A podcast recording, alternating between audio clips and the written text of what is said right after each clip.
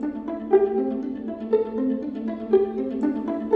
Bonjour et bienvenue sur ce nouvel épisode de l'écriture d'un roman. Alors comme d'habitude, je vais aborder avec vous les problématiques que je rencontre autour de l'élaboration de mon roman L'Inde de Souraj.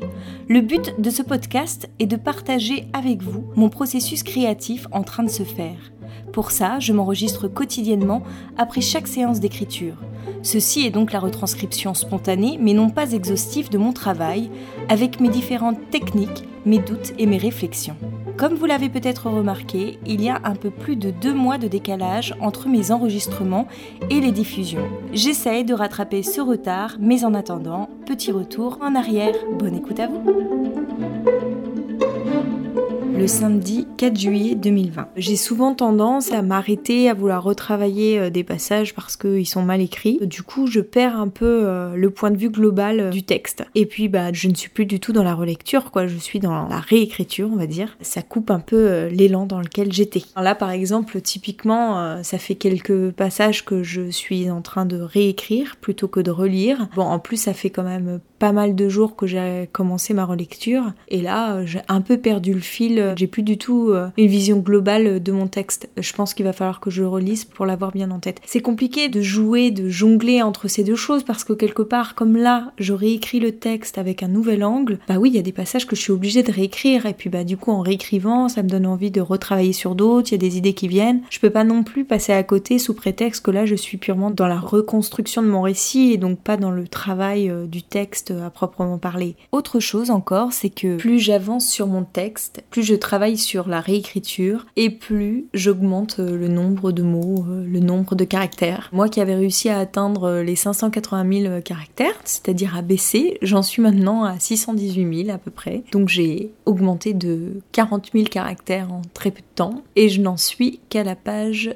121 sur 234. J'étais passée à 219 pages, il me semble, et là j'ai augmenté euh, d'une quinzaine de pages déjà. Moi qui cherche à réduire mon texte, à chaque fois en fait, euh, je me retrouve euh, à nouveau confrontée à la même problématique, hein, c'est-à-dire que je veux trop en dire. Bon après, je pense que c'est un petit peu normal. Au début, on, cherche, on tâtonne, on, on, écrit tous les mots qui nous passent par la tête, toutes les phrases qui viennent, et puis après, quand on relit, quand on réécrit, on est beaucoup plus synthétique, quoi. C'est-à-dire qu'une fois qu'on a saisi l'idée générale de ce qu'on veut dire, et eh ben, ça permet euh, d'être beaucoup plus incisif sur euh, la manière dont on veut le dire. Moi, en tous les cas, je fonctionne comme ça. J'ai moi aussi proposé mon aide en tant que bêta lectrice. Je suis toujours inscrite à mes différents groupes euh, d'écriture et il y a un mec qui vient de proposer un de ses romans à la bêta lecture. Le sujet m'intéressait, c'est pour une fois pas un truc fantastique, euh, ni de fantaisie, ni dark romance ou je sais pas quoi. C'est lui, il appelle ça une histoire d'aventure. Bon, je sais pas exactement euh, ce qu'il entend par là, mais en tous les cas, le résumé me donnait envie de le lire. Et j'ai envie de faire cette expérience pour savoir si moi-même ça peut m'aider euh, dans le développement de mon roman. De travailler un peu comme script doctor sur le travail de quelqu'un d'autre. J'aimerais savoir euh, déjà comment je m'en sors, et puis comment moi ça peut m'apporter des choses par rapport à ma propre écriture. Et c'est quelque chose que j'aimerais assez faire en fait, script doctor. Mais bon, du coup, faut quand même que je me teste là-dessus. Hein. J'ai jamais fait ça. Donc je lui ai proposé mon aide en toute honnêteté en lui disant que c'était la première fois que je faisais ça, que donc j'avais aucune expérience et puis que je lisais pas très vite et que je lui ferais des retours en audio.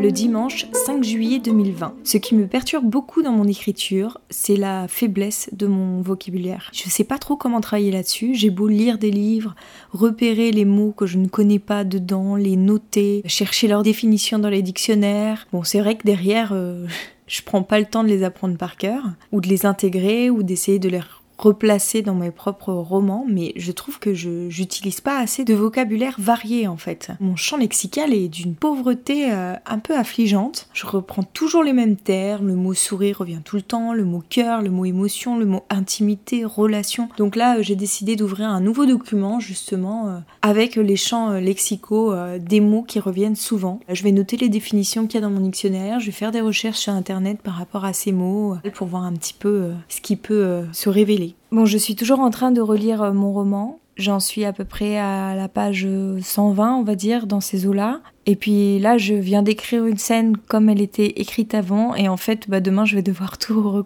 déconstruire parce que je me rends compte que ça fait trop redite par rapport à une scène qui arrive juste après. Donc s'il se passe quasiment deux fois la même chose, donc euh, du coup il faut que je choisisse entre les deux. Je préfère euh, comme ça se passe dans la scène d'après. Donc je vais de nouveau rechanger ma scène pour qu'elle ressemble plus à ce qu'elle était avant. J'ai été induite en erreur tout simplement parce que euh, j'ai une idée qui a jailli. Je me suis dit ouais c'est trop bien, c'est une super idée. Donc je me suis mise à écrire. En plus ça correspondait bien à un petit paragraphe que j'avais rédigé ça faisait vraiment écho à, ça. Et donc j'ai écrit cette scène et en fait en l'écrivant je me suis rendu compte que bah c'était hyper redondant par rapport à ce qui surgissait après. Donc c'est voilà, bah, c'est un peu dommage, c'est un peu du travail dans le vide, mais bon c'est comme ça aussi qu'on travaille. Et puis j'ai pas mal travaillé aussi sur le vocabulaire aujourd'hui. Je pense même que le texte que je suis en train de lire en tant que bêta lectrice peut peut-être m'aider euh, de ce point de vue-là, étant donné que le mec qui écrit il a quand même un vocabulaire assez riche.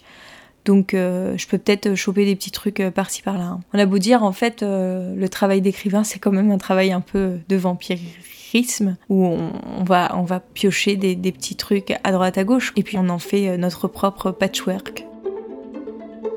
C'est tout pour aujourd'hui, j'espère que l'épisode vous a plu. Si c'est le cas, je vous donne rendez-vous vendredi prochain pour une nouvelle diffusion. Si vous avez aimé, n'hésitez pas à vous abonner au podcast ou même à le partager autour de vous.